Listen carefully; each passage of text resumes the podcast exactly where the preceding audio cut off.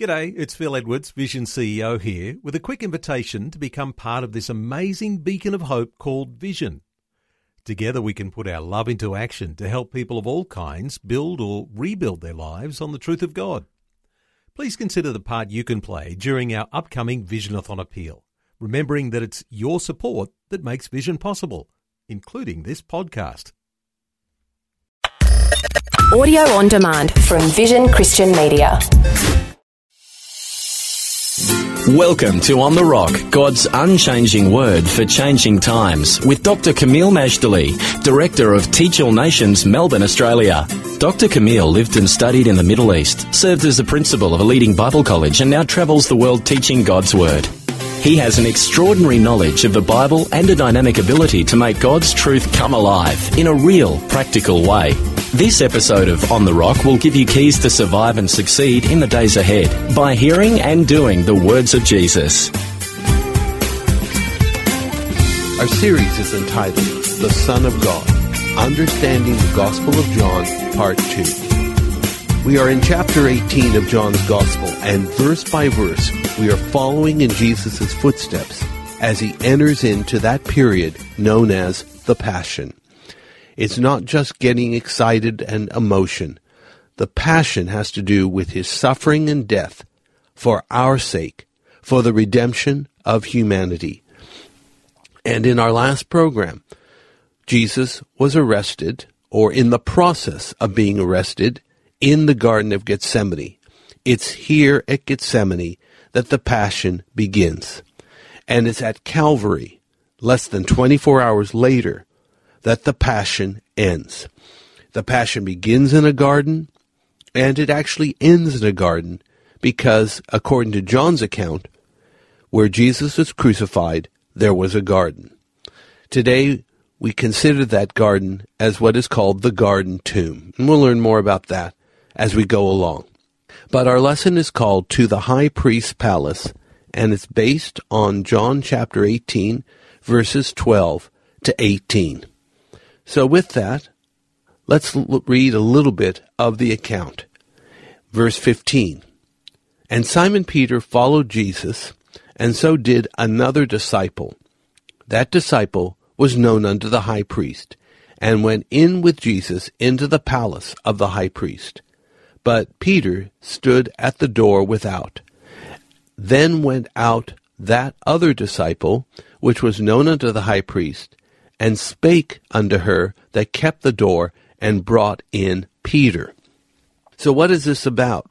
Well, even though we read that all of the disciples of Jesus forsook him and fled, some probably just fled out the scene altogether, but in the case of Peter and this unnamed disciple, they stayed close behind. They wanted to see what was going to happen to Jesus. And in the uh, case of the unnamed disciple, he would follow Jesus all the way to the cross. Now, we believe this unnamed disciple happens to be John, the disciple whom Jesus loved. But in humility, even though he's writing about himself, he doesn't name himself.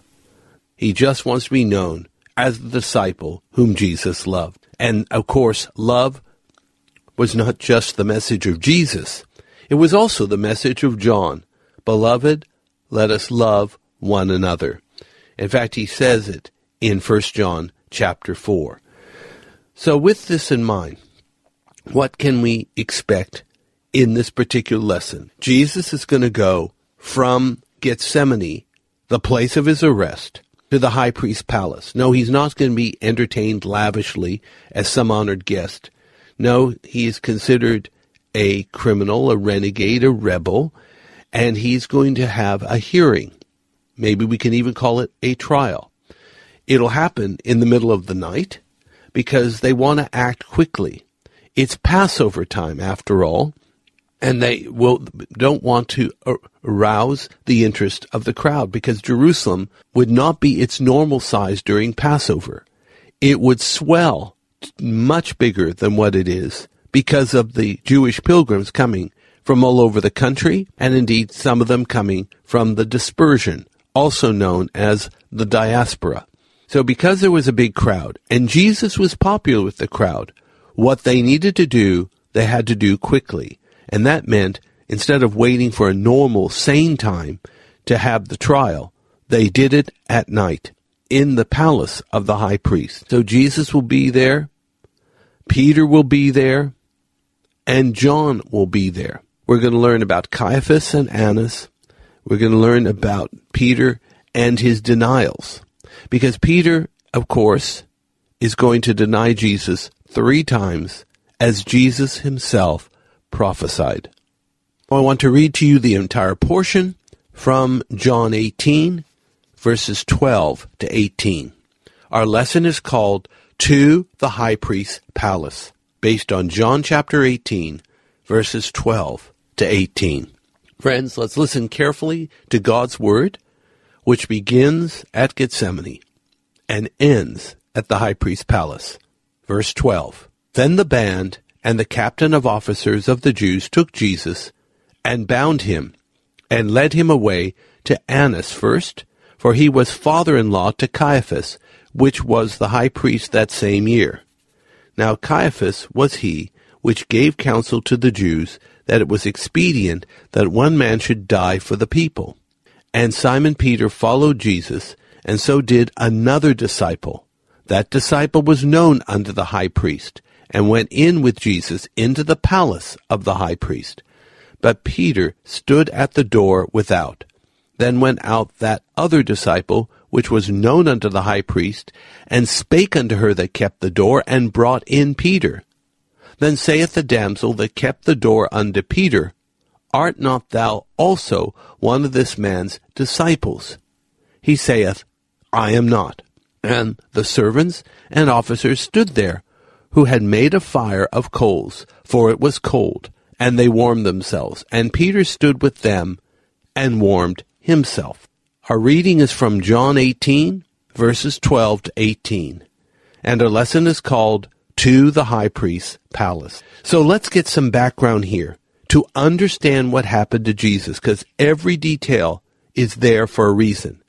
I don't claim that we're going to cover every single detail or that we will cover every detail exhaustively, but we will go through this verse by verse to put together the picture of what Jesus endured for our sake. His passion was for us to be redeemed and reconciled to God. So let's put the background. Jesus is being arrested at the Garden of Gethsemane. He had had the Last Supper up on Mount Zion. If you could imagine Jerusalem, the old city, like a square, to the south of the old city is Mount Zion. To the east of the old city is the valley of Kidron or of Jehoshaphat. Slightly east of that is the Mount of Olives. So the Kidron Valley is between the old city of Jerusalem to the west and the Mount of Olives to the east, and it runs, in a sense, north and south. Gethsemane is in the valley of Kidron, near the foot of the Mount of Olives. And it's a very popular place for today's Christian pilgrims to walk from the top of the Mount of Olives. And in fact, before you even begin the descent, it's always good to have a group photo because you have the dramatic backdrop of the city of Jerusalem behind you. But then you descend the Mount of Olives on the Palm Sunday Road, and there you'll find the place called Dominus Flevit, which is Latin for the Lord wept, a beautiful teardrop shaped church to remind us of how Jesus saw the city of Jerusalem and wept because he knew that they would reject him and they would pay a very high price for that rejection. Far from saying, I told you so, Jesus wept. Hence the name Dominus Flevit, the Lord wept. And then further down the road is the Garden of Gethsemane, a quiet place, a place that is isolated enough that you can have some time alone. And this is rather important because Jerusalem was a very, very crowded city. Here Jesus is arrested, and now he returns, or is about to return, back to Mount Zion, because that's where the high priest lived. in a palace, and in the palace, the Jewish council, known as the Sanhedrin, was going to meet so they could basically have a hearing, but basically the judgment had already been determined. They wanted to condemn Jesus, but they needed to do so procedurally because the plan was have him condemned by the Sanhedrin, but since they had themselves no authority to execute anyone, they had to hand him over to the Romans. But they just couldn't hand him over and say, execute this guy, we don't like him. They had to have a proper reason. Hence, that's why they had the Sanhedrin hearing. They needed to formulate the reason so that they could give him to the Romans and then they would be justified in crucifying him. So let's go through this summary again in another angle. We're at Gethsemane. Jesus has just been arrested. His followers would lose all heart and begin to scatter for the purpose of avoiding arrest, even though it was Jesus alone that was the center of attention. The clouds of darkness begin to gather over the righteous Son of God. He would face what is arguably the greatest miscarriage of justice in human history. An innocent, righteous, holy man is being executed like a common criminal. Here in verse 12 of John 18, then the band and the captain and officers of the Jews took Jesus and bound him. In this verse, Jesus was taken and basically treated like a very, very evil person. From Gethsemane, he would be led away by the chief priests, officers, and soldiers to the chief priests themselves so they could try and condemn him to death. His sentence was already predetermined. The actual trial was a mere formality. The destination was the palace of the high priest. But Jesus would be the guest not for hospitality. He would be the high priest's guest for condemnation. Now, if you ever visit Jerusalem, there is a special place called St. Peter in Gallicantu. Gallicantu is where the rooster crows.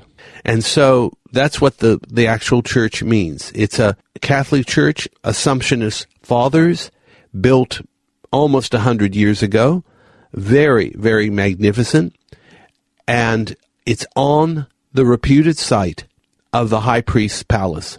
And so this beautiful building, multi-storied, sits on ruins of a courtyard. By the church are ancient steps considered to be holy steps, the steps that Jesus used to go up and down the Mount Zion. But there's more. Inside the church is also a scourging room. You can see the pillars there with the places where they put the ropes through to hide the prisoners. Below are basins where you can put the salted water and therefore uh, put the whip in the salted water and then whip the back of the prisoner. If he already had open sores, it would sting all the more. And there's something else to visit the cistern. Cisterns were man made storage compartments for rainwater that could double up as a prison. And so this particular cistern, used in the Old Testament time, no doubt, but then converted to civilian use in the New Testament because they had aqueducts to bring water from afar by the time of Jesus.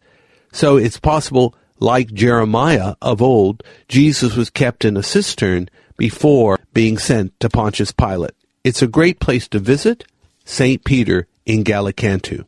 In verse 13, it talks about Annas, the father-in-law of the high priest Caiaphas. The latter happened to be high priest that year. Thus, the leading religious conspirators against Jesus were both related to each other by law. Remember there's a prophecy by Caiaphas. John 18:14. And he spoke this prophecy in John 11, 49 to 53. Let me read that to you. John 11, 49 to 53. And one of them, named Caiaphas, being the high priest that same year, said unto them, Ye know nothing at all, nor consider that it is expedient for us that one man should die for the people, and that the whole nation should perish not. And this he spake he not of himself, but being high priest that year, he prophesied that Jesus should die for that nation, and not for that nation only, but that also he should gather together in one the children of God that were scattered abroad.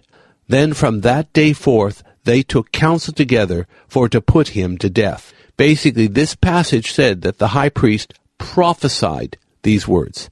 His prophecy was that it was expedient for one man to die for the people rather than risk losing the entire nation. From his point of view, if Jesus was left alone, all people would follow him. Then the Roman occupying forces would come and take away the temple as well as the nationhood. By doing what they did to Jesus, the opposite happened. He was executed, and the Romans came and took the temple and the nation. Yet, in the foreknowledge of God, Jesus was appointed to die for the sins of his nation and all nations, for the sins of his people and for all peoples. So yes, Jesus did die for the people, but the results were far different and better than Caiaphas's expectations. Verse 15 of John 18, in the spirit of humility, John does not name himself in the gospel. Only, as I've said earlier, he is the disciple whom Jesus loved. And also he's described here as another disciple. In other words, there's Peter, and then there's this other guy who happens to be John. Both Peter and John followed Jesus all the way to the high priest's house. Apparently, John was known to the high priest and let into the palace to follow Jesus. Peter was outside. He stopped outside John spoke to the young woman who kept the door, and Peter was allowed to come in. But then in verse 17 is his first denial. The young woman at the door looked at Peter and exclaimed, Aren't you one of this man's disciples? Without a moment's hesitation, Peter protested with the words, I am not. Now, the funny thing is, he claims he's not a disciple of Jesus. But what he's doing is what a disciple should be doing. He's following Jesus all the way to the place of danger. So Jesus couldn't stop having Peter follow him if he wanted. Peter was dedicated, a little misguided, but the fact is he was there. And then our final verse for this lesson, John 18, 18, warming by the fire. It was a cold night. So the servants and officers made a fire of coals. They were warming themselves and Peter did the same. However, being so close to the epicenter of Jerusalem's Jewish power meant Peter would be closer in the spotlight, thus being identified as one of Jesus' disciples and setting himself up for more denials. But all of this was prophesied by Jesus himself. Now our lesson is called To the High Priest's Palace, and our lesson for life is this. When you watch the gathering dark clouds of the Passion narrative, everything that transpired was meant for our redemption.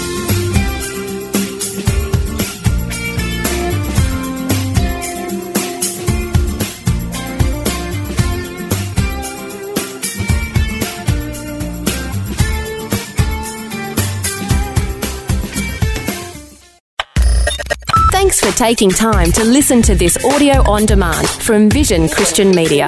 To find out more about us, go to vision.org.au.